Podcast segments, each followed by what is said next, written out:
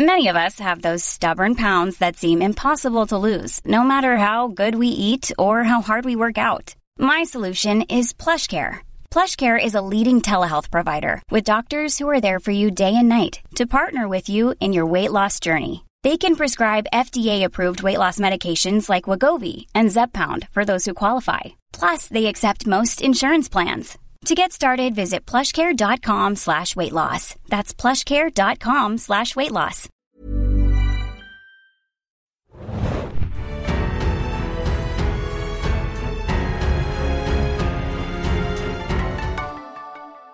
Hallo und herzlich willkommen zur Serienjunkies Podcast Besprechung der Game of Thrones Prequel Serie House of the Dragon. Heute schon zur vierten Episode King of the Narrow Sea oder auf Deutsch Der König der Meerenge. Mein Name lautet Bjane und mit mir wieder mit dabei die liebe Hanna aus dem Hause Huge und Grandmaster Mario. Habt ihr eigentlich nach der neuen Folge den Hottie-Counter, den wir in Episode 1 gestartet haben, noch im Blick? Es sind ja einige Hotties neu dazugekommen, oder? Plus ein Cold D, würde ich sagen. Sorry. Sorry. Moin erstmal. ja, moin. Hallihallo. Nee, ich habe den Counter nicht mitgezählt, aber du hast recht, da war, ja, da war ein bisschen was zu sehen. Stimmt. Ja, genau. Also mal schauen, äh, vielleicht kann da jemand noch mal extern mitzählen. Es war ein bisschen schwierig, da den Überblick zu behalten. Ansonsten, diese Woche hatten wir mal ausnahmsweise keine News aus Westeros, keine äh, Showrunner-Wechsel oder sonst irgendwas. Ähm, deshalb können wir direkt eigentlich einsteigen und ich komme damit dann äh, auch gleich zu den Eckdaten der neuen Episode, die wieder 60 Minuten umfasst. Das Drehbuch stammt diesmal nicht vom äh, Co-Showrunner Rain J. Condell, sondern von Ira Parker, den man für The Last Ship kennt. Äh, ich sage immer irgendwelche Serien dazu, an denen die vorher beteiligt waren, aber es ist ja nicht so, dass man jetzt irgendwie Last Ship Vibes in der neuen Folge kriegen würde. Der hat jetzt ja kein, kein großes Kriegsschiff oder so in die Episode reingeschrieben, aber egal. Die Regie wiederum wurde diesmal von einer Frau übernommen, die heißt Claire Kilner, die man für die Alienist-Sequel-Serie The Angel of Darkness kennt. Und ich glaube, für diese spezielle Folge war es den Machern auch wichtig, dass vielleicht eine weibliche Person auch mal am Ruder sitzt, weil ja einige Sexszenen auch dabei sind, die ja vielleicht nicht unbedingt aus dem Male Gaze gedreht werden sollten. Genau, dazu kommen wir gleich. Ich würde sagen, äh, auch das Intro können wir heute relativ kurz fassen. Es äh, hat sich wenig verändert, außer dass aus dem Symbol von Alicent ein weiterer Blutsturm ähm, entfließt der steht nun für die Geburt ihrer zweiten oder ihrer ersten Tochter Helena Targaryen, denn wir haben wieder ein Jahr ungefähr übersprungen. Und damit kommen wir eigentlich schon zur ersten Szene. genau, die spielt nämlich in Storm's End, oder auf Deutsch würde, würde es, glaube ich, Sturmcup heißen. Das ist das Schloss der Baratheons und soweit ich mich erinnere, ist es das erste Mal, dass wir ins Innere dieses Schlosses oder in diese, in diese Festung reinschauen. Auch bei Game of Thrones waren wir da noch nicht äh, drinnen. Dort sehen wir natürlich den Lord Bormund Baratheon, gespielt von Julian Lewis Jones. Und Rhaenyra ist zusammen mit ihrem äh, Beschützer Sir Kristen Cole dort, um so ein bisschen ja, eine Westeros-Version von Tinder durchzuspielen, indem sie alle Lords, die sich da vor sich stellen und sie heiraten wollen, nach links oder rechts swipen. Wie hat euch denn dieser Einstieg gefallen? Ich fand es ganz interessant, dass es immer hieß, äh, die Tour, wo ich auch dachte, es klingt für mich dann immer wie so eine Bandtour oder sowas. Aber sie sagt ja explizit, glaube ich, mehrfach, dass sie auf so eine genau Brautschau-Tour eigentlich gehen musste, ne, für ihren Vater. Ja, genau ich liebte Storm's End. Ich liebte, dass da überhaupt diese Halle erstmal, erstmal war die riesig, die Halle, wirklich, sah geil aus. Und ich liebte auch, dass so Blätter da noch drin sind. Also der Boden, wieder was für ein schöner Boden. Also ich war sehr, sehr, sehr begeistert. Und ich musste auch sagen, ich war am Anfang fast geblendet von der Schönheit von, von Rhaenyra. Also Millie Alcott äh, in diesem Kleid, äh, man sieht ja diese sehr, sehr dichten Nahaufnahmen, die man vorher, glaube ich, so auch äh, im Stil noch nicht gesehen hat.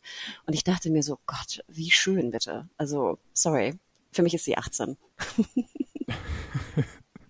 ist sie ja inzwischen tatsächlich auch. Ja, ne? ich hoffe also es. Wir, ich haben hoffe ja, es. wir haben ja insgesamt seit Beginn der Serie ungefähr viereinhalb Jahre äh, hinter uns gebracht schon. Also ist sie auch äh, vermutlich schon, ich würde sagen, so zwischen 19 und 20 Jahre alt, würde ich schätzen. Mario, hat dir der Boden auch gefallen in Storm's End? Ich glaube, ich habe die Location öfter im Game of Thrones Brettspiel gespielt. Uh. Mit Haben sie es unterschiedlichem gut Erfolg. adaptiert vom Brettspiel? Ja, das Brettspiel ist sehr gut. Wer ist dieser kleine Bub, der sich da vorgestellt hat? Das ist ein Blackwood-Erbe Der aus dem Blackwood, Hause, genau. ja, das, das Haus heißt Blackwood, genau. Top, sorry.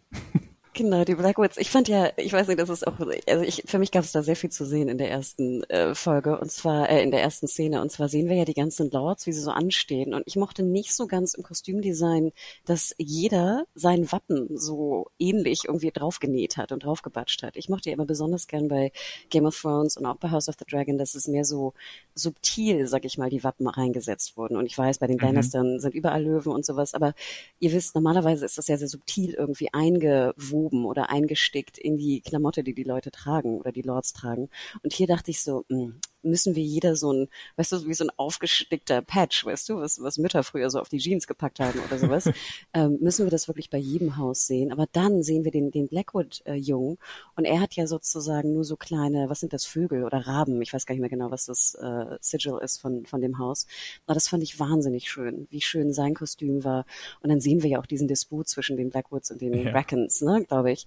Ähm, genau. Und ich fand es cool, ich fand es super cool. Ich, diese, dass die Welt einfach wirklich organisch lebt, in der wir da sind. Und dass dieses ja. Game of Thrones und dieser ganze Disput zwischen den einzelnen Häusern, dass der ja einfach auch schon damals so war. Also jetzt damals vor Game of Thrones. Ich fand's toll. Und ich fand krass, dass der kleine Bub da wirklich mit seinem Schwert äh, den, den äh, erwachsenen Mann da irgendwie absticht nachher. Vielleicht war das mit den Patches wie wegen der Konferenz, wegen der Hochzeitskonferenz hier so als Namensschild Hello, my name is das kann sehr gut sein, ne? Also wenn, wie sagtest du, Björn, anfangs, wenn es das Tinder-Game ist, dass alle dann irgendwie so ein Tinder-Badge tragen müssen, ne? damit man sie leichter unterscheiden kann. Kann sehr gut sein. Ja, Rhaenyra hätte auf jeden Fall auch noch den Altersfilter einstellen sollen, denn wir haben ja da erst diesen wirklich sehr, sehr alten Lord Dondarrion schon. Übrigens, ja, das ist der, äh, ein Urahne von Lord Beric Dondarrion, den wir aus Game of Thrones kennen, der mit dem, mit dem brennenden Schwert.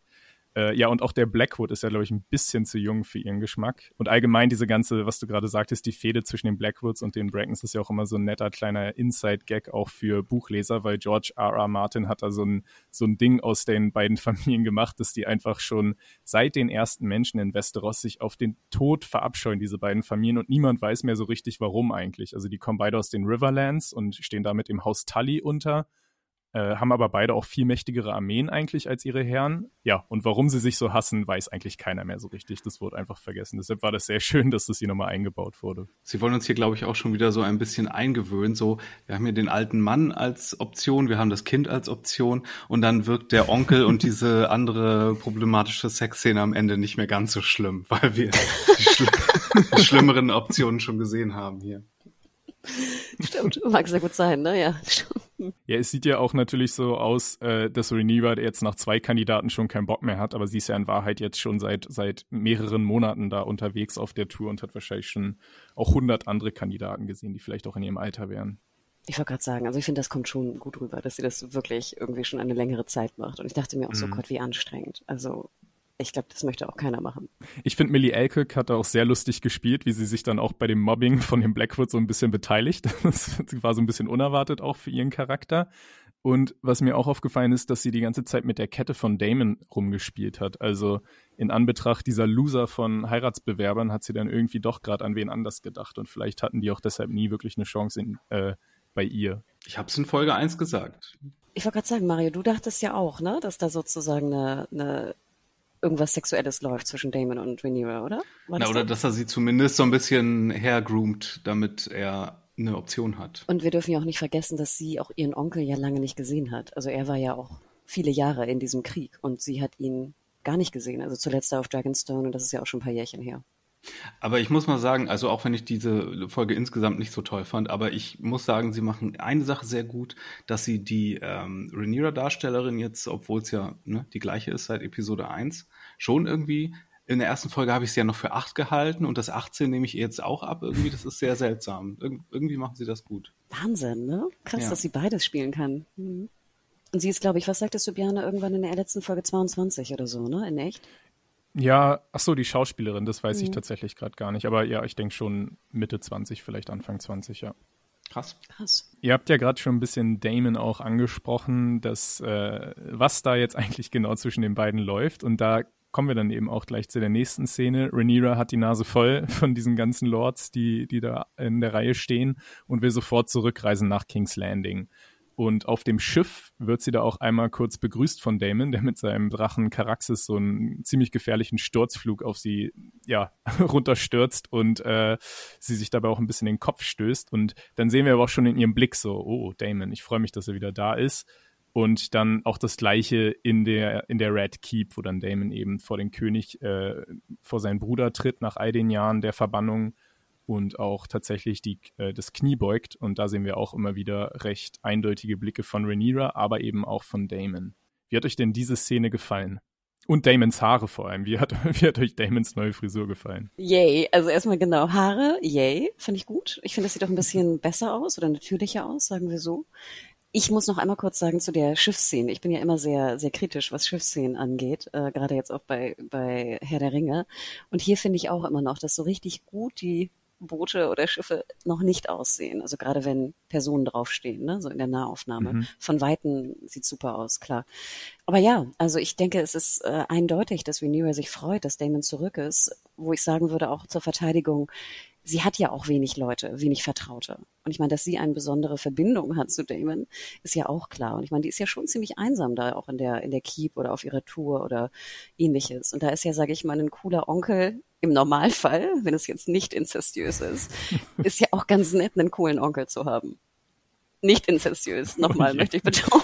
Ich würde es noch zwei, dreimal betonen, sicher. Genau, nicht inzestiös, nicht inzestiös, aber einen coolen Onkel und eine coole Tante zu haben, ist ja auch was Schönes, sage ich mal, in so einem Familiengeflecht, was so kompliziert ist. Und wie gesagt, sie hat ja keine Vertraute mehr. Sie hat ja keine, keine Freundin oder Freunde mehr. Mario, was sagst du denn zu Damons neuen Haaren? Ich war viel mehr abgelenkt von, seiner, von seinem neuen Hut. Meint ihr, die, die, die Krone hat er selbst gebastelt? Ich glaube nämlich schon, oder? Das sieht relativ selbstgemacht aus. War das Holz oder waren das so Krabbenscheren oder sowas? Krabbenbeine, Ich glaube, es waren eher Knochen. Oh. Ah. also eins von den dreien wird es vermutlich gewesen sein. Ich dachte auch, das wäre von so einer Krabbe, weißt du, so die, die länglichen Krabben, also die größeren Krabben, die so längliche Dinge haben, dass es daraus irgendwie geformt hat. Ich fand die sehr cool. Also ich fand auch sehr geil, dass er da mit einer Krone einfach so ankommt, aber ja. dann die Krone auch äh, Viserys gibt. Und ich fand auch dieser Moment von Viserys und Damon fand ich sehr, sehr schön, weil ich meine, eigentlich mögen die beiden sich ja. Die sind ja auch mhm. Brüder und sie wollen ja sich auch mögen. Also Viserys will ja seinen Bruder auch mögen. Und ähm, ich fand das eine unheimlich schöne Szene, ehrlich gesagt. Aber sie war auch sehr tense, weil eigentlich, es ist ja der gleiche Move, den er beim Crabfisher gemacht hat oder beim Crabfeeder gemacht hat, dass er sich so hinkniet und dann Yikes, Yoink. Stabby Stab. Ja, stimmt. Ja, das ist halt, finde ich, so eine interessante Verbindung. Dieses eigentlich, willst du jetzt meinen Thron oder willst du ne, meine Position haben oder willst du doch eigentlich einen unterstützenden Bruder sein, der dir auch hilft? Ich meine, er hat ja auch den Krieg mehr oder weniger beendet. Also ich finde diese, diese Verbindung zwischen Viserys und Damon, finde ich unheimlich schön. Weil ich glaube, dass Viserys eigentlich ihn mag und ihn als unterstützenden Bruder gerne haben würde. Ich fand auch tatsächlich das Manöver von Damon recht schön kalkuliert, dass er wirklich genau an die Grenze dessen gegangen ist, was möglich ist. Es ist natürlich ein riesiger Affront, mit der Krone dort vor den König zu treten. Aber was man vielleicht nochmal klarstellen muss, dieses Land, was er als König dann für sich beansprucht, die, die, die Meerenge oder die Narrow Sea dort zwischen Westeros und Essos, die gehört auch gar nicht zu, äh, zu dem Reich von Viserys. Das heißt, theoretisch war das wirklich vakant. Und es ist jetzt nicht irgendwie so, dass Damon da das Reich seines Bruders äh, okkupieren würde. Deshalb war es eigentlich ein ziemlich kluger Move und dass er dann eben dann gleich noch so ein Geschenk mitbringen kann, ist natürlich echt super. Und ja, ich frage mich, was Viserys jetzt mit der Krone macht. Tragen wird er sie wahrscheinlich nicht. Vielleicht hängt er sie an den Kühlschrank, damit jeder sie sehen kann. Und ansonsten, ja, ist jetzt gerade wahrscheinlich wirklich wieder ein bisschen Frieden zwischen den beiden. Und das sehen wir dann auch ganz schön in der nächsten Szene, nämlich der Gartenparty im Godswood, wo die beiden ja echt ganz schön am Rumbrown sind. Also Constantine auch, und Smith auch als Schauspieler beide total ausgelassen, was mir auch sehr gut gefallen hat. Und natürlich, die beiden Banausen machen sich über Allisons tolle Wandteppiche lustig, weil sie keine Ahnung von Kunst haben. Äh, ja, wie fandet ihr denn bei dieser Szene so die Vibes allgemein? Ist diese gute Stimmung wahrhaftig oder vielleicht trügerisch? Wir sehen ja natürlich auch im Hintergrund wieder Otto so ein bisschen finster reinblicken. Also ja, was ist euer Vibe bei der Szene? Ich fragte mich, sind die Wandteppiche, sind damit die, die sexy Wandbemalung gemeint eigentlich? Ja. Ich denke schon, ja. Und dann fragte ich mich, dann wäre es doch eigentlich auch in Damons Interesse, eigentlich sie sich anzuschauen, oder? Ja, vielleicht weiß er nicht, was, was er da verpasst. Wahrscheinlich nicht, oder? Ich finde es aber so süß, dass alles sind, die einen zeigen will. Ja, ah, das, äh, aber ich fand es auch ein bisschen echt krass, also wie abgebürstet sie da wird. Und ich meine, sie trägt ja auch so dieses schwarz-rote Kleid, was ja so sehr Targaryen-esque aussieht, ne? Also auch vom Wappen irgendwie rot-schwarz äh, so andeutet. Und ich fand es echt bitter, so runtergewatscht zu werden von, ne, du willst eigentlich irgendwie was Gutes machen und dann kriegst du erstmal so eine kleine Klatsche. Am Anfang der Folge hätte ich noch gedacht, das ist alles kalkuliert und alles Intrigenspinnen von Damon und so. Und am Ende der Folge war aber so, ah, whatever. Und seine ganze Ambition war eigentlich dahin. Deswegen war ich nicht mehr sicher. Was meinst du denn für eine Intrige von Damon? Also, was hast du Na, dass er sich mit seinem Bruder jetzt gut stellt. Also, dass er in Wirklichkeit noch mit Lord mhm. Corliss irgendwie so andere Pläne geschmiedet hat. Ich finde es ganz interessant, in dem Inside the Episode, was HBO mal veröffentlicht, da äußern sich ja die MacherInnen zu den äh, Episoden, was sie sich gedacht haben. Und der Miguel Sapochnik, der Co-Showrunner, der ist ziemlich tatsächlich auf dieser Welle auch mitgeritten und hat es immer so dargestellt, Damon kehrt jetzt zurück nach King's Landing, um irgendwie seinem Bruder doch noch mal eins auszuwischen. Also, dass er weniger auf Versöhnung aus ist, sondern dass er seinem Bruder irgendwie äh, wehtun will. Und er hat sich da eben das ausgesucht, was der König am meisten liebt, nämlich seine Tochter. Aber in dieser Szene jetzt zwischen Damon und Viserys, wo die beiden wirklich gute Laune miteinander haben, hatte ich das Gefühl eigentlich auch gar nicht mehr. Das wirkte wirklich aufrichtig von beiden. Also ich glaube ja auch immer noch, dass Damon eigentlich wirklich Rhaenyra heiraten will. Dass das eigentlich mhm. der Grund ist für seine Intrigen, in Anführungsstrichen. Er will eine zweite Frau nehmen und er will Rhaenyra haben. Ob wir jemals seine erste kennenlernen? Wäre die zweite? Das muss man sich immer wieder vor Augen halten. es wird vielleicht so ein Running Gag, dass man sie einfach nie sieht, dass es immer nur erwähnt wird. Und am Ende wird er dann gered weddinged, weil er seine Whatever-Ehe da nicht eingehalten hat. Aber ich fand auch toll, also ich liebte, dass der Godswood, dass der ähm, kleine Garten und er sieht ja relativ klein aus, dass der noch so eine Seitenalkove Teil hat irgendwie.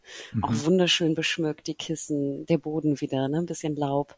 Ich fand's toll und ich fand auch toll, dass wir dann wieder Old hören zwischen den beiden. Also da mhm. ist ja einfach ein starker Verbund. Und ich will jetzt, wie gesagt, ich will jetzt nicht, bitte, glaub mir, Onkel nicht äh, irgendwie pro reden.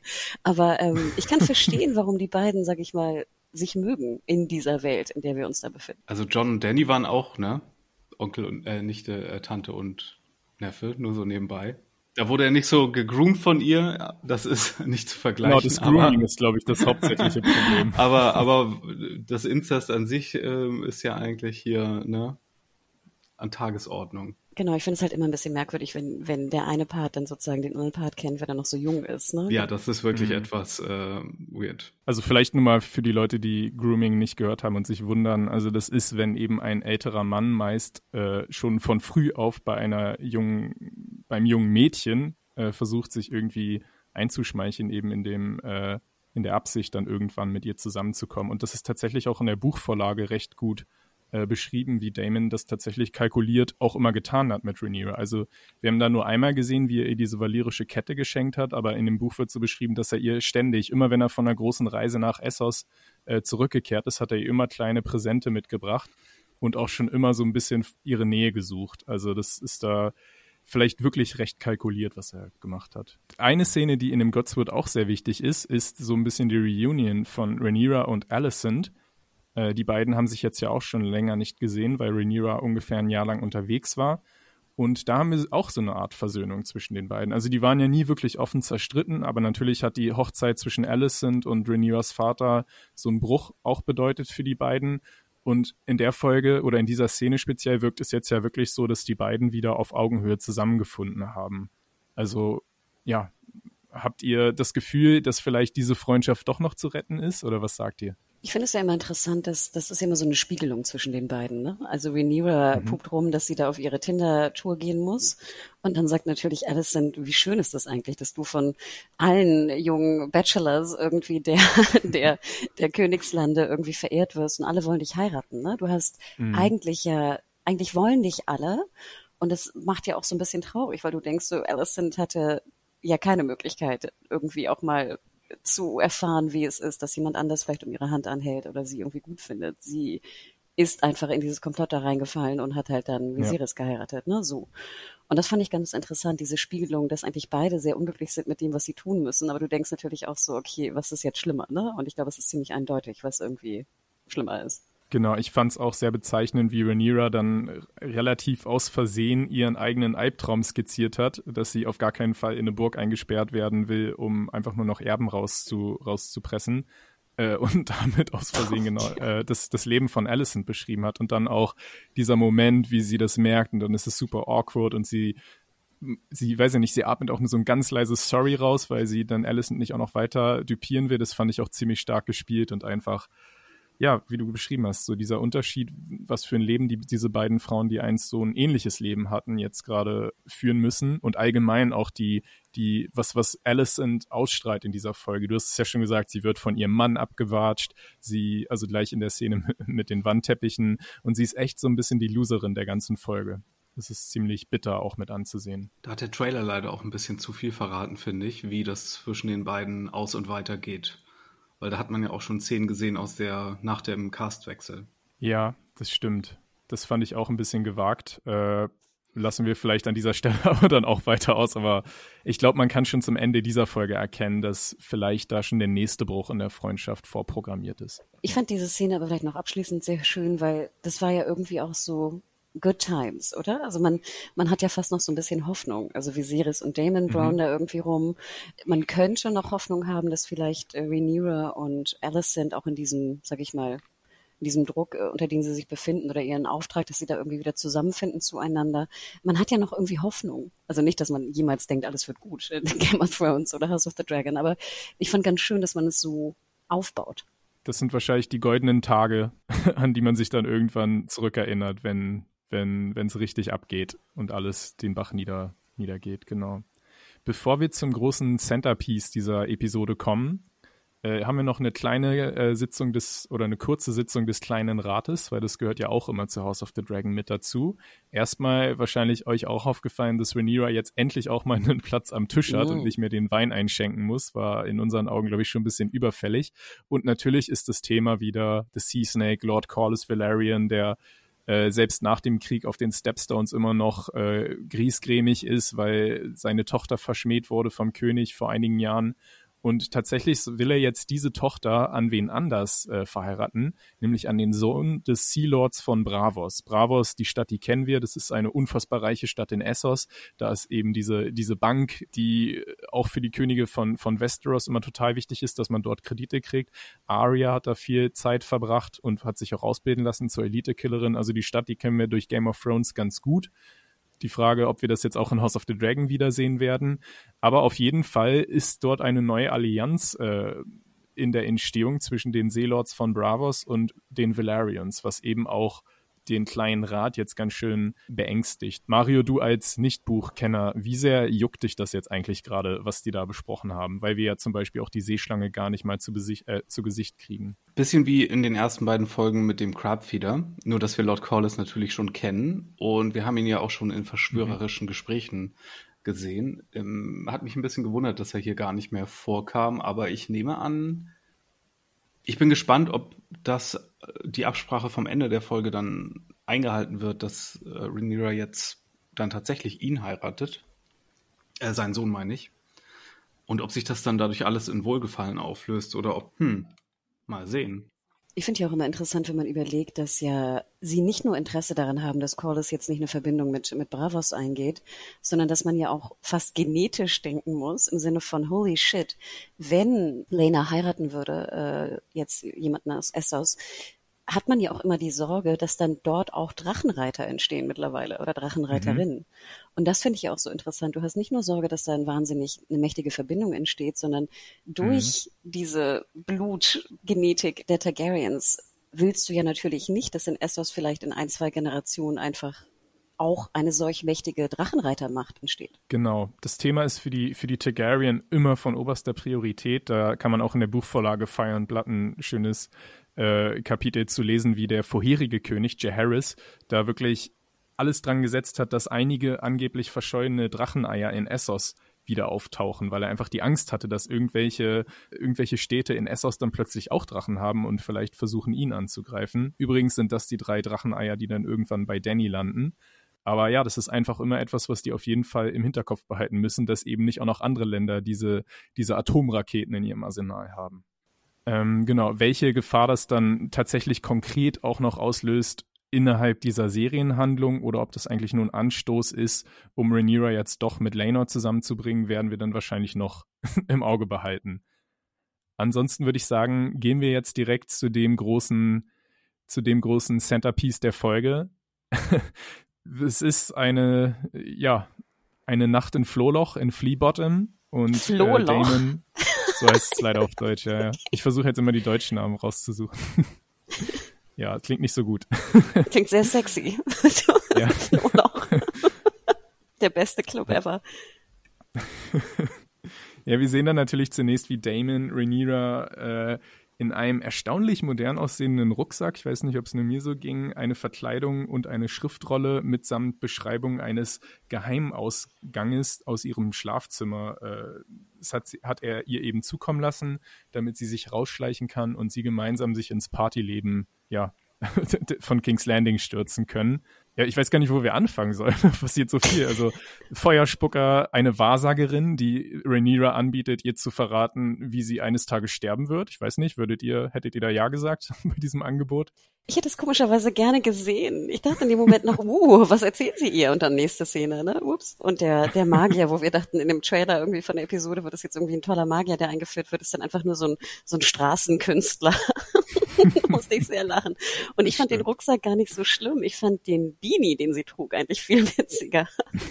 ich finde, Rhaenyra sah aus wirklich wie so, äh, so eine Hipster-Girl irgendwie, in Anführungsstrichen, äh, mit dem Beanie äh, hier in Friedrichshain irgendwie.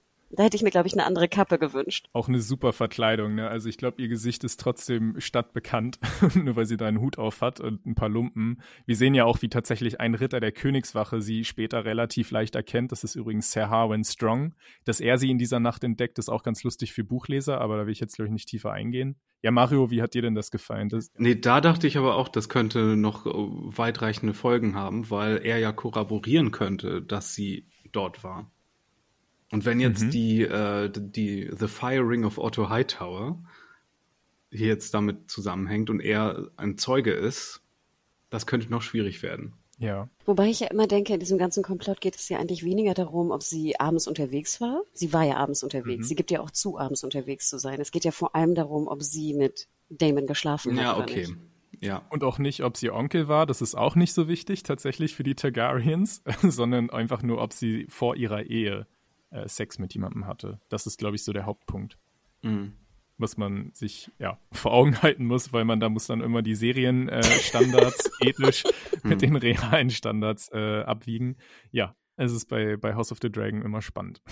Also ich nehme ja mal an, dass sie jetzt schwanger ist von ihrem Wächter und das dann alle erstmal annehmen, das ist vom Onkel und dann kommt aber raus, wenn es kein Targaryen, kein richtiger ist, dass er halb dornisch ist, weil sie den Trunk wahrscheinlich nicht getrunken hat, oder?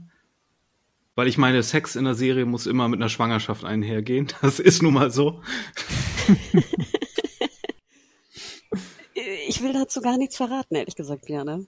Ja, Na gut, ich nee, müsst, ihr sollt ja auch gar nicht. Es ist nur meine Spekulation. Ich muss aber auch sagen, ich glaube, das können wir sagen, Björn, so ganz genau, wie sie es jetzt bauen, wissen wir auch gar nicht. ja. Also ich Das zumindest stimmt. nicht. Also ich weiß ungefähr natürlich grob, was passieren wird, aber ich kann dir Mhm. jetzt in diesem Moment gar nicht sagen, wie sie es bauen.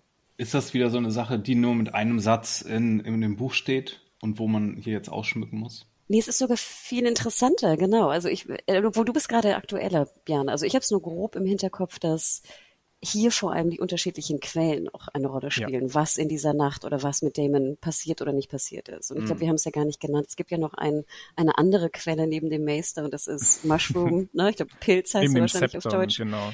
Wir haben ne- den, den Septon und diesen äh, Hofnarren, so ein kleiner, ja, ein, ein kleiner Mann namens äh, ja, Mushroom, ja. Und das Witzige ist, dass Mushroom halt immer sagt, dass alle mit jedem geschlagen, also, also ist nur Rumgevögelei ungefähr. Er schreibt sich auch immer selbst mit rein. Also nach seinen, nach seinen Quellen hat Rhaenyra ihn auch schon äh, beglückt. Also es ist, er ist vielleicht nicht die zuverlässigste Quelle. Und deswegen ist es schon ganz interessant, weil, weil die Quellen natürlich da auch auseinandergehen. Und somit wissen wir Buchleser eigentlich auch nicht genau, was da in der Nacht passiert ist. Und jetzt wird es ja in Anführungsstrichen aufgeklärt. Ja. Es ist da so ein bisschen Whodunit im Buch zwischen äh, Damon, dem Sir Harwin Strong, deshalb war es lustig, dass sie ihm über den Weg gelaufen ist, und Kristen Cole natürlich auch wieder. Und ja, jetzt in der Serie kriegen wir eben relativ eindeutig zu sehen, wer es denn gewesen ist, obwohl vielleicht gar nicht so eindeutig. Da kommen wir dann äh, gleich noch dazu, wenn wir ins Freudenhaus gehen. Ich würde gern noch einmal die Theaterszene mitnehmen. Weil Danke, Björne. Da hab ich ja. drauf. ja, vielleicht willst du da direkt übernehmen. Ich musste nämlich beim Schauen sehr an dich denken, weil wir hatten das Thema ja, glaube ich, in in welchem Podcast hatten wir das Thema mit Theater? Ich glaube bei Euphoria, weil da gab es ja eben dann auch das große Stimmt. Theaterstück, wo dann Maddie und, und Cassie überlegt haben, Moment mal, geht es da um uns?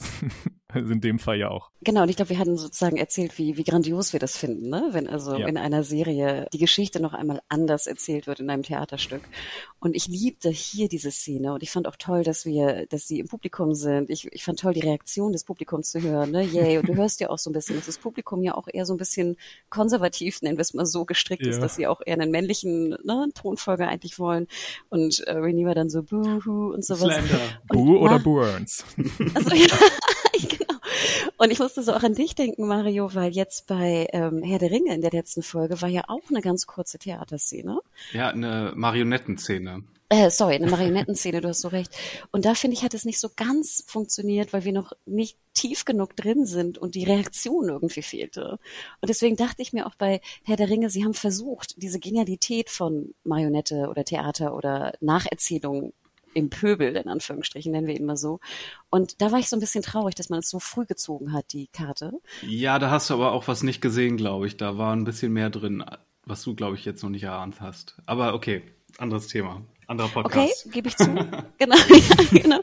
Ähm, aber hier würde ich sagen, dass ja, glaube ich, auch der, der Normalzuschauer, der jetzt vielleicht oder Zuschauerin, die nicht alles weiß, auch mitbekommen hat, worum es so grob geht. Und wir sehen ja eigentlich eine Nacherzählung von dem, was passiert ist, schon. In welcher Staffel war das bei Game of Thrones, wo wir das in Bravos haben mit den mit der Schauspielertruppe? In der sechsten. In der sechsten, ne? Oysters, Clams and Genau. Cockles. Hat ja damals auch schon super funktioniert, ja. Ihr habt ja damals, glaube ich, auch, wenn ich mich richtig erinnere, ich war ja noch nicht im Podcast dabei, diese Zuschrift bekommen, dass vielleicht Cersei hinter diesen Theaterstücken steht. Also, dass sie da irgendwie die Gaukler von Westeros und Essos besticht, damit sie positiv über sie äh, berichten, sozusagen. Und das könnte man ja in dem Fall auch wieder überlegen, äh, dass vielleicht da jetzt Familie Hightower irgendwie äh, die Leute schmiert, damit der Anspruch von Aegon, dem Sohn von Alicent, nochmal unterstützt wird. Das ist tatsächlich auch wieder, sorry, heute bin ich sehr viel, dass ich sage, bei der Buchvorlage so, aber da kriegen wir das eben auch beschrieben, dass die äh, Ehefrau von, von Aegon, dem Eroberer, die, die jüngere Schwester, sorry, Hannah Rain, Rain sie heißt auch Rhaenys, oder? Also die Schwester heißt Rhaenys. Sie hat nämlich dort auch schon damals immer großen Wert darauf gelegt, den, den Künstlerinnen von, Wes, von Westeros viel Geld zuzustecken, was ihre Schwester Visenya immer für eine, für eine Geldverschwendung gehalten hat. Aber irgendwann hat man eben gesehen, wie sich das auswirkt, dass dadurch die Targaryen eigentlich erst an Beliebtheit gewonnen haben im Volk. Also Theater damals ist echt so das Medium, um irgendwie den, den, den Status auszubauen. Und vielleicht sollte Rhaenyra auch mal langsam anfangen, da die, die, äh, die Kunst zu, zu fördern. Wild. Das ist so, ja, die, die, was ist das, die Social Media Armee, ne? Von Putin und Co. Ja. Okay. Ja, genau. Propaganda-Armee. Apropos Kunst, äh, ich glaube, auch, auch wenn es uns allen schwerfällt, müssen wir jetzt leider in das Freudenhaus einsteigen. Genau, dort sehen wir nämlich eine sehr künstlerische Installation von einem Haufen nackter Menschen, die sich da rekeln und tanzen. Wahrscheinlich hat da der, der Künstler von Allisons Wandteppichen auch seine Inspiration her. Und da ist es auch wieder interessant, auf Rhaenyra zu achten. Also Millie Alcock spielt es da sehr lebendig. Man merkt geradezu, wie sie gerade so eine Art Sexual Awakening hat in diesem Moment, dummerweise in Anwesenheit ihres Onkels oder ja, für Targaryens eben nicht dummerweise, sondern praktischerweise. Und da kommt es sehr, ja, es geht relativ schnell los, dass die beiden wild rummachen. Er die Hose runterzieht, dann sehen wir nicht genau, was da unten so vor sich geht. Vielleicht auch eine Anspielung an das Buch, dass eben die Quellenlage nicht ganz eindeutig ist. Und dann hat Damon doch wieder den, den Rückzieher, dass er es nicht durchzieht. Ja, meine Fragen an euch wären, was lief genau, wie weit sind die zwei gegangen und warum hat Damon eigentlich aufgehört? Mario, was denkst du? Aus dem gleichen Grund, warum er in Folge 1 so frustriert war, nehme ich an. Der da wäre? Na, dass er so ein paar Probleme hat mit seiner Potenz Mhm. Und dann gemerkt hat, okay, das wird nichts und dann hat es ihn frustriert, nehme ich an. Das Ja. war doch schon die Implikation in Folge 1 mit seiner, äh, mit, mit Sonja Mizuno. Mit seinem weißen Wurm. Ja, das ist wahrscheinlich eine Lesart. Hanna, wie, wie hast du es interpretiert? Also ich bin, ich war auch so ein bisschen, also erstmal dachte ich mir so, du bist jetzt eine Jungfrau, ne? Du kommst das erste Mal da sozusagen raus. Und dann dachte ich mir auch so, boah, ja, also er geht ja schon jetzt auch nicht, äh, er geht ja schon relativ rough auch mit ihr um, finde mhm. ich.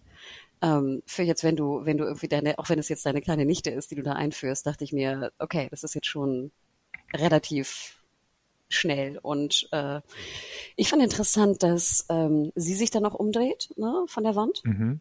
Fand ich interessant. Und ich fand auch cool, dass sie auch relativ, sie wirkt jetzt nicht so wie die kleine, sehr, sehr schüchterne Jungfrau. Also sie wirkt ja schon so ein bisschen auch, mhm. ähm, ich finde, sie wirkt nicht dominant, ist vielleicht das falsche Wort, aber sie wirkt, finde mhm. ich, schon relativ dominant jetzt im Vergleich. Und ich weiß, glaube ich, dass in diesem Behind the Scenes oder Inside the Episode, glaube ich, sagt die Regisseurin, dass es mhm. auch so eine Art Machtspiel ist. Also dass Damon, ja. ich weiß nicht, ob sie es sagt, aber dass Damon auch ein bisschen erschrocken ist, dass sie, sag ich mal, auch die, die dominante, ähm, den dominanten Part übernimmt. Und dass das mhm. ihn so ein bisschen abturnt, im wahrsten Sinne des Wortes, und er dann nicht performen kann, so wie Mario sagt. So habe ich das nicht gesehen. Also ich würde auch weiterhin sagen, dass Damon irgendwie Potenzprobleme hat. Wenn ich das richtig mhm. verstanden habe in der ersten Folge, kriegt er ja weiterhin einen hoch, aber er kann nicht finishen. Mhm. So habe ich das eher verstanden. Und deswegen dachte ich mir hier, okay, es scheint doch was anderes zu sein. Aber ich glaube trotzdem jetzt als Fazit der Szene, dass er sie nicht penetriert. Ja. Warum bringt er sie eigentlich dahin? Ich meine, es könnte natürlich auch ein Komplott mit Lord Corliss sein, um sozusagen ihren Status zu mindern, dass sie nicht mehr so viel wert ist auf dem Hochzeitsmarkt und deswegen dann der König sozusagen doch noch in die Ehe mit äh, dem mit seinem Sohn einwilligt. Ich glaube ja weiterhin, dass er will, dass er sie heiraten kann. Mhm. Damon selbst jetzt. Genau. Also ich glaube, mhm. sein Spiel ist eigentlich das, also wenn er so weit plant, man könnte ja auch argumentieren, dass er einfach nur ne, Damon ist und irgendwie tut, wozu er Bock hat. Aber ich glaube, dass eigentlich sein, sein longer Plan ist, äh, sein längerer Plan ist, dass er Rhaenyra heiraten möchte. Und wenn natürlich dieses Gerücht umhergeht, dass er sie da irgendwie eingeführt hat, in was auch immer, im Freudenhaus, dann ist es ja vielleicht wahrscheinlicher, dass Viserys sagt, okay, shit, um diesen ganzen Gerüchten ähm, einen Riegel vorzuschieben, heirate sie halt als zweite Frau. Hm. Ja, es kann, es endet ja aber damit, dass der König sagt so, okay, dann musst du jetzt doch als Reaktion den Sohn von Lord Corliss heiraten. Und wir wissen ja, dass Corliss mit Damon eventuell unter einer Decke steckt. Boah, das, das also so weit glaube ich, wird meiner Meinung nach würde ich nicht glauben, dass Damon so weit, mhm. dass das so weit geplant ist. Ich glaube wirklich, dass, dass Planung bei Damon gar nicht so die Prio 1 ist. Also ich finde es schon sehr ja. auffällig in der Szene, bevor es jetzt zu dem, zu der, zu der Rummach-Szene kommt, dass er ihr bewusst ihren Beanie abnimmt, sodass er ja möchte, dass sie auch erkannt wird ich meine, hätte sie den Beanie aufbehalten, wäre es vielleicht ja gar nicht, wäre das Gerücht vielleicht gar nicht rausgekommen, so ungefähr, wäre sie vielleicht nicht erkannt worden. Aber ganz bewusst geht er ja sozusagen zu diesem einen Gemach irgendwie hinten, vorher nimmt er den Beanie runter und die Leute erkennen sie. Mhm.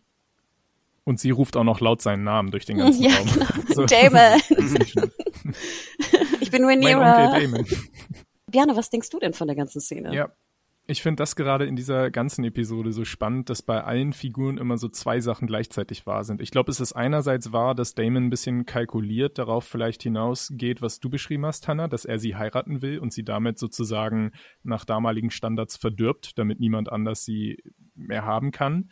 Gleichzeitig denke ich aber auch, dass es wirklich sehr aus dem Moment herauskommt, ähm, dass er sich eben einfach so auch über, überwältigen lässt und gleichzeitig dann auch das, das, was du beschrieben hast, dass er dann sieht, okay, Rhaenyra äh, ist gar nicht so eingeschüchtert von mir, was ihn vielleicht auch angetörnt hätte auf eine Art, dass ihn das auch so ein bisschen rausbringt äh, aus, aus dieser Stimmung. Ja, ich bin mir gar nicht sicher, ja, wie gesagt, was er sich davon durchgeplant hat, es würde auf jeden Fall Sinn ergeben, auch aus Rhaenyras Perspektive ihn zu heiraten. Vielleicht hat er sie deshalb auch zu dem Theaterstück mitgebracht. Ich weiß nicht, ob er da den Spielplan kennt, dass er wusste, dass sie dann dort sieht, dass sie äh, ohne einen anständigen oder einen starken Ehemann auch keinen guten Anspruch haben wird, weil sonst immer ihr kleiner Halbbruder Aegon vom Volk gefordert wird als neuer König es ist irgendwie recht schwer zu lesen, aber ich finde das eigentlich auch voll okay, dass, dass wir in dem Fall auch nicht so richtig in Damons Kopf schauen können, weil er ja auch genau so ein Charakter ist, der einfach personifiziertes Chaos sein soll. Äh, deshalb fand ich es ganz gut. Wenn es ihm wirklich nur darum ginge, dass er mit ihr schlafen will, hätte er auch direkt durch den Geheimgang bei ihr in, ins Schlafzimmer eintreten können. Aber ich glaube, er wollte eben auch basierend auf dem Gespräch, was wir vorher im Garten hatten, ihr so ein bisschen das echte Leben zeigen und so. Und vielleicht war das mit dem Verführen dann auch einfach eine spontane Eingebung an dem Abend. Er betont ja auch immer wieder dieses, wir sind ne, die, die Nachfolgen der Drachen, wir können uns einfach nehmen, was wir wollen. Also das ist ja mhm. auch so ein mhm. bisschen seine, diese alte Targaryen-Logik im Sinne von, wir sind einfach gottgleich und können machen, was wir wollen. Und auch du kannst machen, was du willst. Und das Leben Als ist männlicher näher, ne? Targaryen ne? stimmt das. Als weiblicher Targaryen ist es leider anders, ja. Ja, also ich, was ich viel krasser fand, war, dass er sie dann alleine nach Hause gehen lässt. Mhm. Also wo ich dachte, so, ich meine, er, er also ich meine, er hätte ja auch sonst was passieren können da. Ja. Ja, aber sie kommt ja eh eigentlich ganz gut nach Hause. ich würde sagen, aber bevor wir dazu kommen, was dann zu Hause passiert bei ihr, gehen wir noch einmal kurz zu der, zu den Szenen einer Ehe zwischen Alicent und Viserys. Das ist ja sehr interessant, oh. immer zwischengeschnitten mit diesem feurigen, äh, aber sehr, sehr falschen Moment, der sich da zwischen, äh, zwischen Rhaenyra und, und Damon abspielt, dass wir dann eigentlich den sehr nach, nach Werten betrachtet, sehr, sehr anständigen ehelichen Sex zwischen Alicent und Viserys sehen, der aber so total widerlich dargestellt wird. Und wir sehen, dass Alicent überhaupt nicht bei der Sache ist und ihn nur so müde anlächelt und so. Ja, also Was denken wir? Also, wie fandet ihr eigentlich diesen Einfall, dass man das so gegeneinander schneidet? Ah, ist so ein bisschen so diese Game of Thrones Logik, habe ich immer das Gefühl, ne? dass, dass das irgendwie gegeneinander geschnitten werden muss. Ich weiß nicht, also ich fand das, aber es war natürlich bitter und es verdeutlichte natürlich auch, ne? Die eine versucht irgendwie sich zu befreien, in Anführungsstrichen sexuell. Mhm. Und die andere hat halt dieses äh, Los der Ehe. Und ich meine, Viserys scheint ja, ihm scheint es ja ziemlich schlecht zu gehen, aber in einer, in einer Echt? scheint er, sag ich mal, da immer noch sehr viel sexuellen Drive irgendwie zu haben. Denn ich meine, wie du schon sagtest, sie hat ja zwei Kinder auch sofort bekommen. Ähm, mhm. Das scheint ja noch zu funktionieren, obwohl der ja wirklich auch degeneriert. Also wir haben ja vorher auch diese Badeszene gesehen und die offenen Wunden mhm. und der ist ja wirklich, also das, äh, ich dachte ja auch, so kannst du nicht dann auch vielleicht so ein, so ein Schlafgewand tragen oder sowas. also ähm, ja, es, es verdeutlichte natürlich nochmal diese Spiegelung zwischen dem Los von Alicent und Rhaenyra. Und es ist ja auch interessant, dass Alicent sich ja auch keinen Geliebten holt. Hätte sie ja vielleicht auch machen können. Mario? Ja, es war wieder so eine Oh, the Humanity Montage. So, oh, das bringt einen wirklich zum Nachdenken, wie diese beiden Dinge parallel gestellt werden. Das ist sehr Game of Thrones, ja zu dem Punkt, dass Allison sich einen Liebhaber suchen könnte. Ich glaube einfach, wir sehen ja auch, wie strenggläubig sie ist, haben wir jetzt schon mehrmals betont bekommen. Ich glaube, das ist für sie einfach gar nicht vorstellbar. Und das ist eben auch so schade, dass sie einfach niemals diese, diese Freuden haben wird, die Rhaenyra da hat. äh, ja, wieder dazu natürlich nicht incestuös gemeint, aber einfach Rhaenyra, wir sehen ja, wie sie, wie sie wirklich auch gerade so ein bisschen die Freude an, an sich selbst entdeckt und so. Und das ist ja einfach, genau, wie, wie wir gesagt haben, so dagegen gespiegelt, wirkt das Schicksal von Alicent umso düsterer. Aber hier ist jetzt meine Sexszene jetzt auch in der nächsten, jetzt danach, die wir, glaube ich, auch wirklich mal shippen können, guten Gewissens. Rhaenyra, frustriert von der Abfuhr Damons, nimmt sich nämlich den Mann, der sowieso schon vor ihrem Schlafzimmer steht und den sie, glaube ich, schon immer irgendwie ganz süß fand, Sir Kristen Cole. Und wir sehen da, wie er sich anfangs sehr, sehr äh, zurückhält, weil er einfach auch ein sehr, sehr ähm, pflichtbewusster Mann ist und das Zölibat geschwört hat, um den weißen Mantel der Königsgarde zu tragen, Königswache. Und den, dann legt er den ja auch so symbolisch ab. Sein Zölibat wird abgelegt und erst ab dem Moment kann er auch so richtig loslegen. Ja, aber können wir das so einfach schippen, weil ja. Weil ich habe nicht das Gefühl, als hätte er hier Nein sagen können. Das wollte ich nämlich auch gerade sagen. Also oh. ich finde konsentmäßig Hättest du jetzt deiner Prinzessin Nein sagen können, wirklich? Ich meine, wenn sie schon ja. Otto bringt für seinen Plauderquatsch, dass äh, er seinen Job verliert und vielleicht sogar mehr. Ich glaube, wenn er sich hier verwehrt hätte, hätte, oh, das hätte gefährlich werden können. Und das Krasse ist ja, ich meine, wenn es rauskommt, dass er mit ihr geschlafen hat, ich meine, dann wird sein, sein Kopf abgehackt. Also der ist des Todes ja. geweiht.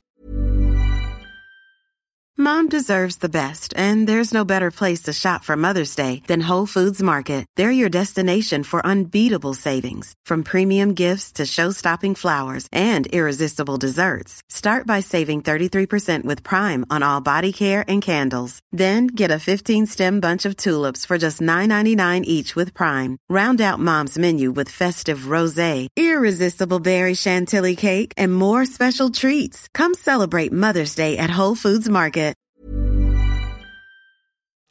Ja, damned if you do. Ich meinte mit, dass wir das shippen können. meinte ich, dass sie grundsätzlich im. Ja, Bjana, how dare you? Dass sie grundsätzlich im gleichen.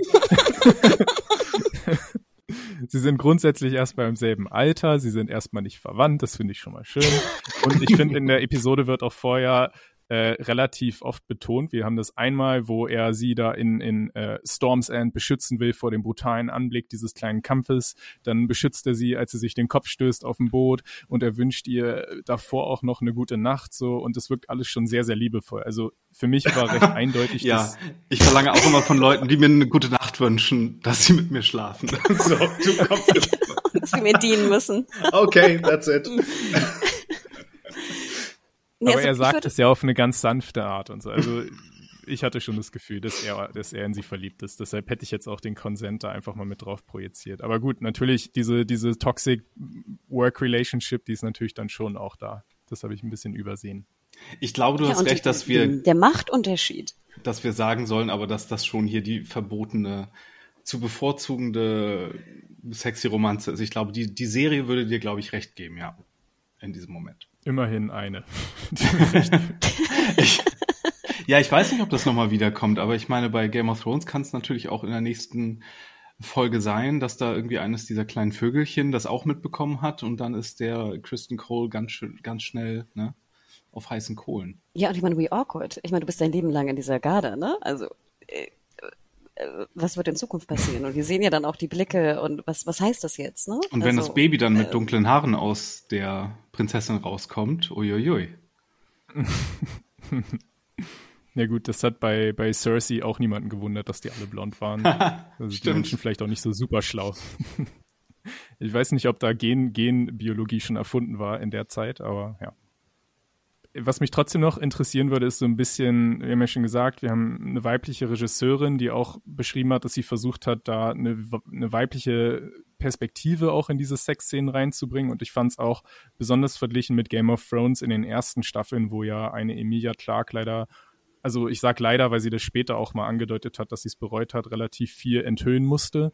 Da haben wir jetzt wirklich auch bei beiden äh, Schauspielerinnen die Situation, dass sie da deutlich äh, einfach in, geschmackvoller sich inszenieren können und da einfach nicht so dann auf die nackten Brüste draufgehalten wird. Ähm, das fand ich einfach, das stach noch mal ein bisschen heraus im Vergleich zu der Mutterserie. Ja, ich hoffe natürlich, dass in der heutigen Zeit, und ich gehe mal ganz stark davon aus, dass es halt auch einen Intimacy Coordinator irgendwie am Set mhm. gab, weil, wie du schon sagtest, Emilia Clark hat ja auch erzählt, dass sie noch nicht mal irgendwie einen Bademantel oder so bekommen hat äh, in Staffel ja. 1, wo das ja irgendwie noch nicht gang und gäbe war an Sets. Und hier hoffe ich das auch. Also ich, ich gehe sehr stark davon aus dass dem so war. Ja. Und dass es halt eine sehr ähm, guter, äh, vorgeplante Szene war, was sie zeigen, was sie nicht zeigen. Ähm, und ich fand auch weiterhin ganz interessant, dass also Venera da ja auch sehr, ich finde, du merkst schon, dass da die Targaryen äh, Nachkommen vielleicht ein bisschen sich halt auch das nehmen, was sie wollen, mhm. was ich interessant finde. Ob es jetzt, wie gesagt, consensual war oder nicht, können wir immer noch, können wir weiterhin diskutieren, aber das fand ich schon interessant, das auch zu sehen. Ja, das war die, das war die Nacht, die Nacht der Nächte, die wahrscheinlich noch viele Konsequenzen haben wird in den nächsten Wochen. Tatsächlich bleibt ja diese Nacht auch kein Geheimnis. Wir sehen gleich, wie ein kleiner Spion, der aus irgendeinem Grund in dem Freudenhaus da auch rum, rumlaufen darf, das weitergibt. Da kommt ein sehr interessanter Punkt, der von den Büchern abweicht, äh, dass tatsächlich die, das Spionagenetzwerk von Miseria, also der, der Freundin von, von Damon betrieben wird, die man dort als White Worm bezeichnet, das ist ihr Spitzname die gibt das weiter an Otto, kriegt dafür Geld. Also das ist Ottos Quelle sozusagen.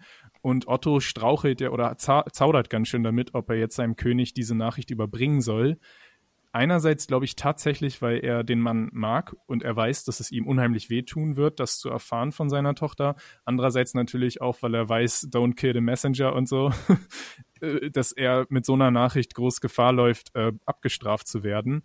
Und ich weiß nicht, wie fair fandet ihr denn Viserys in dem Umgang mit Otto dafür, dass er ihm ja eigentlich nur die Wahrheit mitgeteilt hat? Ich hatte das Gefühl, das war ja auch so ein bisschen, sag ich mal, wenn wir das Gespräch auch mit Rhaenyra und Viserys nehmen, was glaube ich davor stattgefunden hat oder danach, also ich weiß gar nicht mehr, wie die Reihenfolge danach. war. Ja. Aber es klang für mich ja auch so im Sinne von, dass Visera, äh, dass Rhaenyra sagt, ich heirate, also ich, ne, ich heirate so, ja. Lenor, mhm wenn du dich endlich trennst von deinem Berater, der nicht das Beste für dich im Kopf hat. Und das ist ja auch ein Punkt, den wir ja auch schon angesprochen haben, glaube ich, in der letzten Folge, ne? Dass also Hightower als Hand natürlich die Frage, ob er wirklich das Beste möchte für Viserys. Also das sagt sie ihm ja explizit. Und so habe ich mhm. eigentlich das im Endeffekt auch verstanden, dass sie sagt, hey, ich heirate Lenor, wenn du dich von Otto als Hand trennst.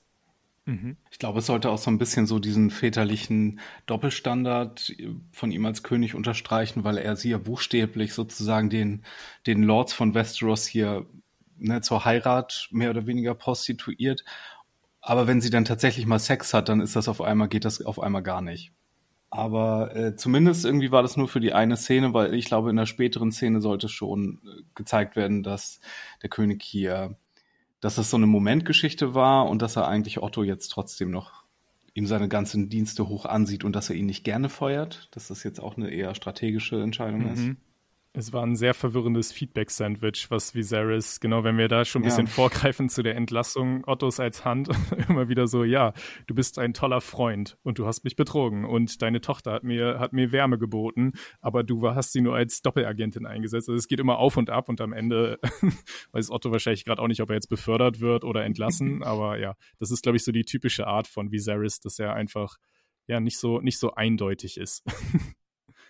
Genau. Ja, und im Endeffekt ist es ja auch nicht eindeutig. Also zum einen würde ich ja auch sagen, dass das kleine Vögelchen da von, von dem weißen Wurm ja auch gar nicht jetzt mhm. wirklich weiß, ob sie ihre, Jungf ihre Jungfräulichkeit verloren hat in der Szene mit Damon. Also es ist ja immer noch nicht, mhm. man weiß es ja nicht. Und auch nachher in diesem Zusammenspiel zwischen Viserys und Damon wirkt es ja fast so, als ob Damon das auch gar nicht, als ob er möchte, dass Viserys ja denkt, dass er sie entjungfernt hat. Also das fand ich noch einen interessanten Twist. Denn ich meine, Damon hätte ja, ja auch sagen können, hey, ich habe mit ihr rumgemacht, ich wollte sie groomen, was auch immer, aber wir haben es nicht vorzogen. Was auch immer. Whatever. du weißt, was ich meine, ne? Aber nein, ja. er, er, er sagt ja nicht, dass er, er es nicht getan etwas, hat. was er nicht getan hat. Also er gesteht es implizit so. Und das ist in meinen Augen wieder ein typischer Damon-Move, sehr selbstzerstörerisch, so wie er letzte Woche auch allein sich dieser ganzen Armee gestellt hat. Und die Frage ist wieder, was will er? Will er einfach nur die Aufmerksamkeit? Wollte er sich an seinem Bruder rächen, indem er sogar ihn noch glauben lässt, er hätte wirklich mit Rhaenyra geschlafen? Das ist jetzt weiterhin, er bleibt ein, ein Enigma. Genau. Aber ich finde, er sagt ja explizit, I want Rhaenyra. Mhm. Give her to me. Und deswegen, meiner Meinung nach, ist das sein Motiv.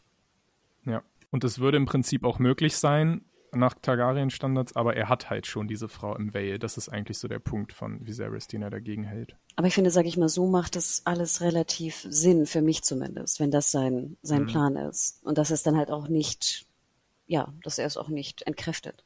Wir haben noch eine Szene, genau, also bei diesen letzten, im letzten Teil der Episode wird es ein bisschen hin und her äh, mit den ganzen Gesprächen, da spricht dann jeder einmal mit jedem einzeln. Da sind wir jetzt ein bisschen hin und her gehüpft, aber eine, ein Gespräch sollten wir auf gar keinen Fall vergessen, nämlich das zwischen Rhaenyra und Alicent. Alicent hat nämlich auch von diesem Gerücht äh, Wind bekommen, indem sie sich wieder schön hinter, hinter einem Vorhang versteckt hat. Das scheint so ein bisschen ja, in der Serie ein Ding zu sein, was jetzt alle machen. Und sie konfrontiert dann eben Rhaenyra, aber in einer Weise, wo man merkt, dass sie sich wirklich Sorgen um ihre Freundin macht. Und was dann wirklich einem das Herz brechen kann, ist, dass Rhaenyra auf das Grab ihrer Mutter schwört und dabei lügt.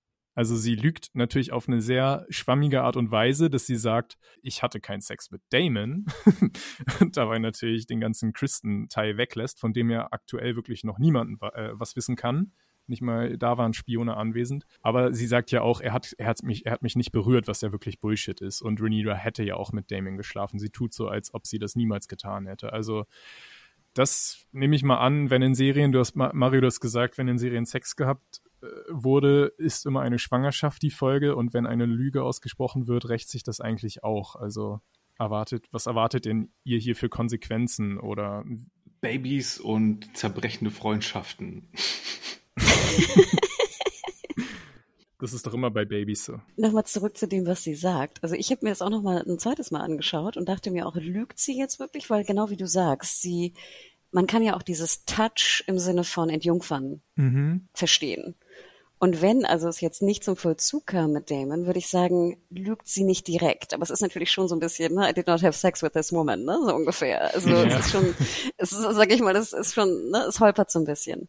Aber ich fand auch krass, wie wie gut sie lügt, in Anführungsstrichen, mhm. oder wie gut sie das kaschieren kann. Also ähm, Rhaenyra, glaube ich, ne? Und ich fand es auch sehr schön, dass Alicent ihr ja auch glaubt, ne? Sie glaubt ihr, sie glaubt an Rhaenyra.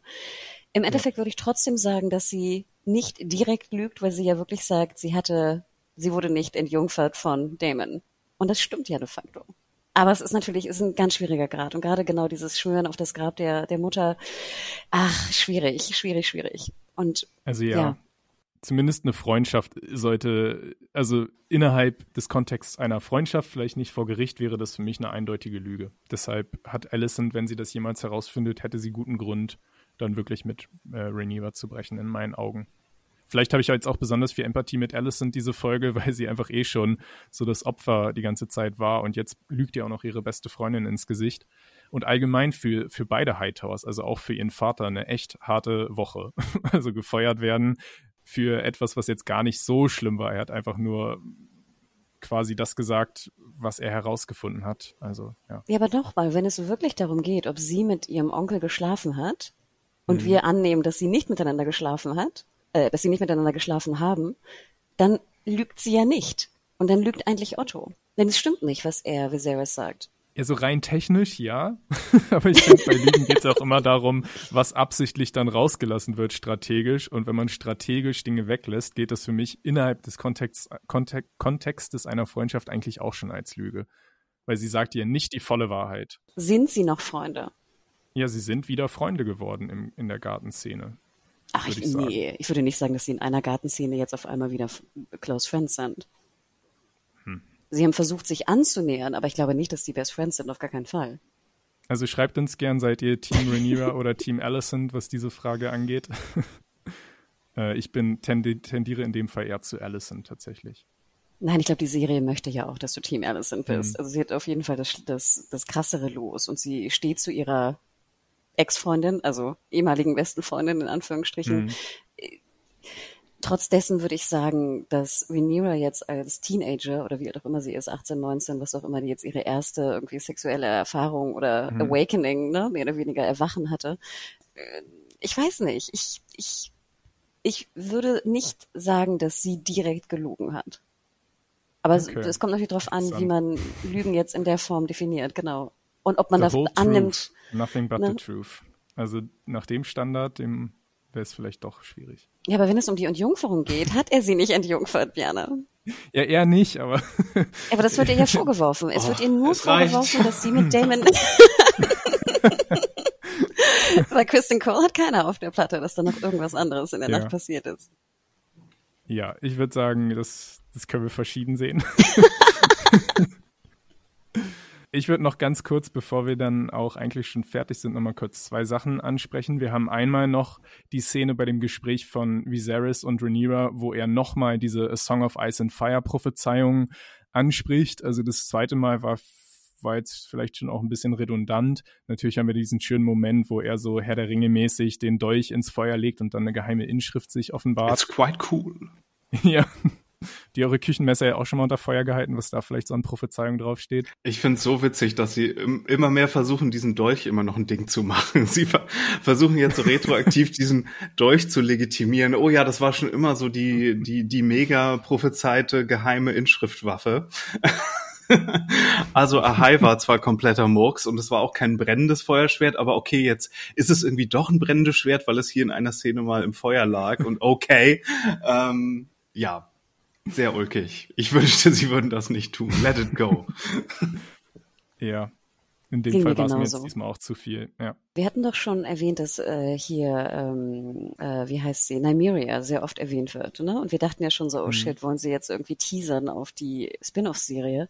Und bei dem Dolch denke ich so, shit, sie wollen vielleicht die Jon Snow-Serie noch irgendwie anteasern. Oh no. Ja, und da dachte ich mir so, nein, und deswegen glaube ich, versuchen sie diesen Dolch da so reinzudrücken, um denen, genau Ja. wie ihr sagt, noch mehr Legimi Legitimation zu geben. Und ich dachte mir so, nein, lasst es einfach, weg damit, weg, weg, weg damit. Wahrscheinlich schon so Merchandise-Dolche in tausendfacher Ausführung produziert, die sie jetzt irgendwie verkaufen müssen. Ja, fanden wir, glaube ich, alle nicht so elegant. Eine Sache, die ich auch ein bisschen verwirrend fand, aber das kann auch Absicht gewesen sein, um Viserys äh, Stress so ein bisschen zu unterstreichen, ist, dass er ja wieder so ein bisschen ausholt bei dem bei der Entlassung von Otto und mit seinem Vater Balon the Brave, den man auch den Spring Prince genannt hat, also ein ganz vielversprechender Thronfolger, der, wie ich letzte Woche ja schon beschrieben habe, dann durch einen durch so eine Art äh, Blinddarmdurchbruch nach nach fünf Tagen nach einer Jagd äh, verstorben ist. Und dann sagt der Otto so, hm, das hat dir aber sehr gut in die Karten gespielt, ne, weil dann bist du ja die Hand des Königs geworden statt, äh, statt meines Vaters.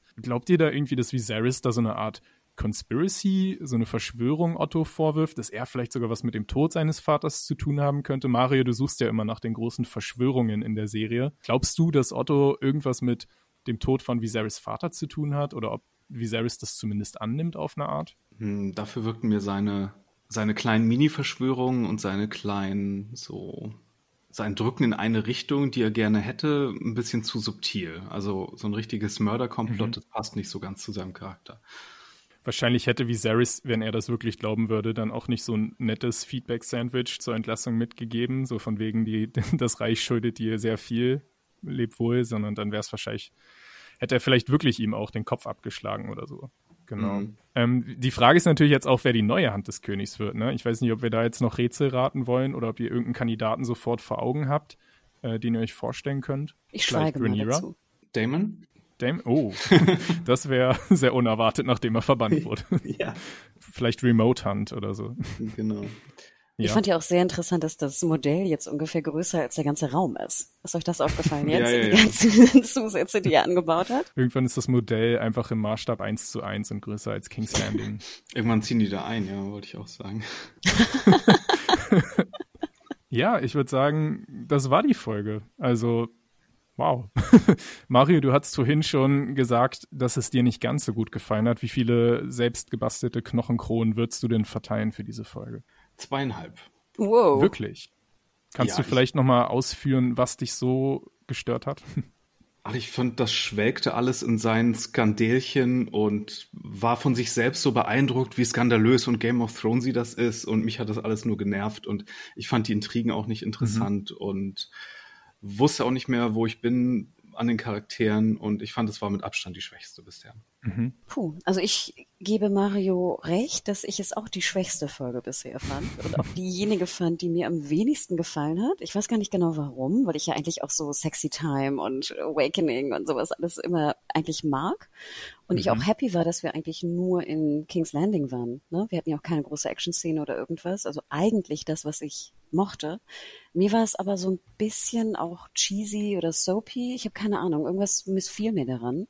Ich würde aber nicht so weit gehen, da jetzt zweieinhalb zu geben. Also bei mir ist es immer noch eine, eine starke vier, vier Kronenfolge, die ich auch wichtig finde jetzt für den weiteren Verlauf. Und ich finde, da waren viele Szenen drin, wo ich drüber nachdenken muss und das mag ich immer. Also ich meine, wir sehen das ja auch in unserer Diskussion. Wir sind uns ja auch in vielen Dingen nicht ganz einig und das schätze ich an Serien, dass wir da selber irgendwie eine Meinung fällen müssen. Trotzdem würde ich Mario recht geben, dass ich es eine oder die schwächste Folge fand bis jetzt. Uh, das ist jetzt awkward. Du fandest es die Weil beste? Ich fand, ich fand es die beste und ich habe fünf Sterne, ge fünf Knochenkronen gegeben. Krass. Äh, ja, äh, also einerseits natürlich, und das hat, glaube ich, auch die fünf dann voll gemacht für mich, wir sind endlich mal aus diesen, äh, aus den Gemächern der Adligen rausgekommen und sind dorthin gegangen, wo Game of Thrones eigentlich auch immer am lustigsten war, nämlich auf der Straße, so im Staub mit dem Volk, mit dem Pöbel und allgemein diese gesamte Szene, wie Rhaenyra da äh, über die Straßen geführt wird und wir sehen die Feuerspucker und so, da war ich sowas von happy, das zu sehen.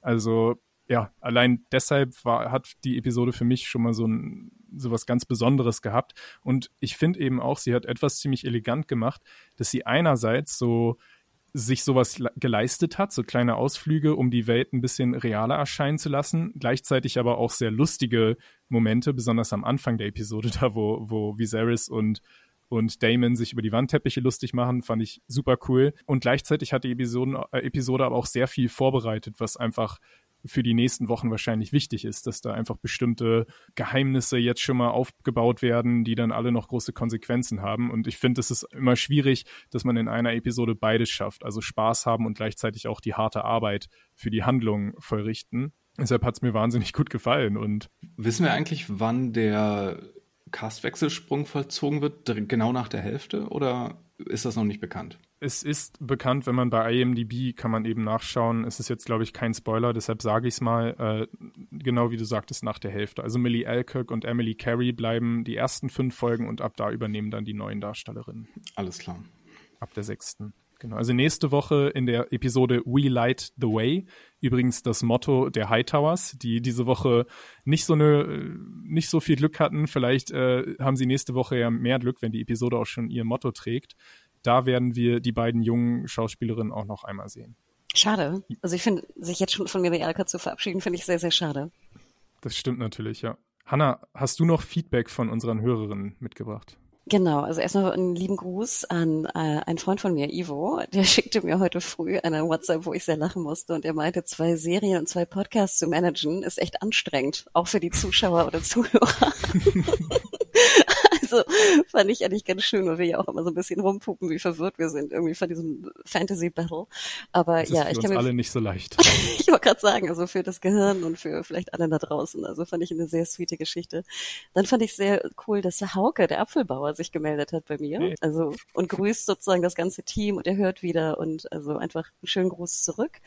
Dann haben wir Zuschriften bekommen oder auch Bewertungen. Also vielen, vielen Dank dafür. Das hat wirklich geholfen. Ich war so ein bisschen down von diesem ganzen Denglisch, äh, Namen-Denglisch Gebäsche. Und da haben wir also Aaron zum Beispiel. Ich habe heute Sturmcup gesagt, also ja, ich würde sagen, das reicht als Versöhnung. Aaron befürwortet also die englischen Namen sehr stark. Wir haben hier Sames Try 91, äh, dass er ähm, auch wirklich gerne die Analysen hört von uns und sich vielleicht auch eine Art von seriös oder serielles Quartett äh, wünscht. Aber das ist, glaube ich, ein anderes, anderes Thema, was sehr schade ist. Ähm, dann lieben Gruß an Wei Yun, an MCA. Ähm, auch via Twitter haben wir einige Kommentare bekommen. Man, wir vernachlässigen das ja so ein bisschen. Wir, wir packen den, den Podcast ja darauf, der jetzt sehr verspätet kommt. Also wirklich Entschuldigung auch dafür. Aber wie ihr schon merkt, ja auch mit den Kommentaren, da wird gerade technisch so viel umgebaut, damit wir auch jetzt nicht mehr diese Ausfälle äh, haben, wie äh, im Sommer vielleicht. Also da ist ein riesen, riesen technischer Hackmack irgendwie gerade zugange, der auch uns äh, extrem viel abverlangt. Das hat aber auch damit zu tun, dass natürlich die Folgen einen Tick später hochgeladen werden, erst bei YouTube. Also sorry dafür. Lieben Gruß an Norbert, Tiffy J, Kellertreppchen kennen wir auch noch von früher. Nario ist hier. Also ja, Kommentare und hoffentlich Business as usual mit einer sehr, sehr gut funktionierenden Technik dann in Zukunft wird hoffentlich zeitnah kommen. Also für alle, glaubt uns, es ist auch für uns ein sehr, sehr anstrengender Moment gerade. Dann haben wir noch eine super Mail bekommen wieder von Nikolai, unserem Buchsnob und Historia, äh, Historiker, der noch einen Punkt aufgegriffen hat aus der letzten Folge, wo es in den Kampf, Kampf ging gegen den Crabfeeder, wo ja viele sich auch beschwert haben, dass die äh, Bogenschützen so schlecht äh, ähm, Damon äh, haben treffen können. Und da betont er nochmal, und darauf bin ich gar nicht gekommen. Klar, ich meine, das, das Ziel bewegt sich. Es ist immer schwierig, glaube ich, ein bewegendes Ziel zu treffen. Aber er sagte auch, wir haben ja beim Hissen der weißen Fahne auch gesehen, wie windig es ist. Und das fand ich eigentlich einen sehr, sehr schlauen Punkt. Also, dass auch wahnsinnig viel Wind war, was das natürlich für Bogenschützen auch nochmal schwieriger macht. Entfernung, Wind, äh, bewegendes Ziel ähm, und noch viele andere sehr, sehr schlaue Dinge hat Nikolai geschickt. Also vielen, vielen Dank für das gesamte Feedback und den Support. Ähm, tat sehr, sehr gut. Danke euch. Bogenschießen ist echt schwer. Ich habe das neulich, meine Freundin kann das sehr, sehr gut und ich habe dann auch einmal schießen dürfen und habe den Pfeil zehn Meter am Ziel, an der Zielscheibe vorbeigeschossen und wir haben ihn erst nicht wiedergefunden, deshalb durfte ich da auch nicht schießen. Also es, ist, es war nicht mal windig, es war einfach schwer. Ja, Hanna, ähm, wo findet man dich eigentlich bei Twitter, wenn man sich dann dort auch nochmal mit Feedback oder Diskussion an dich finden möchte? Ich bin at Hanna Huge bei Twitter und at MediaHore bei Instagram und äh, Mario, wo bist du? At Firewalk with Me mit zwei E. Mich findet ihr unter dem Handle Bojack Bockman und ja, es hat mich wieder sehr gefreut. Wir haben es diesmal sogar noch ein bisschen kompakter hinbekommen als letzte Woche.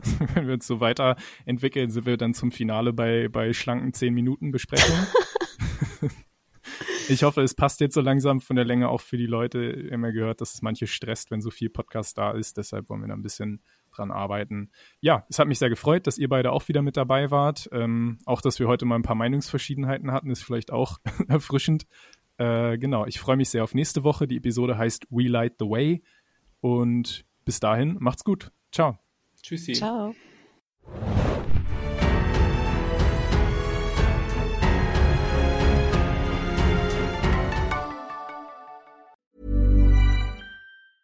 Hi, I'm Daniel, founder of Pretty Litter. Did you know cats tend to hide symptoms of sickness and pain? I learned this the hard way after losing my cat, Gingy. So I created Pretty Litter, a health monitoring litter that helps detect early signs of illness by changing colors, saving you money and potentially your cat's life. Pretty Litter is veterinarian developed, and it's the easiest way to keep tabs on your fur baby's health right at home. Go to prettylitter.com and use code ACAST for 20% off your first order and a free cat toy. Terms and conditions apply. See site for details.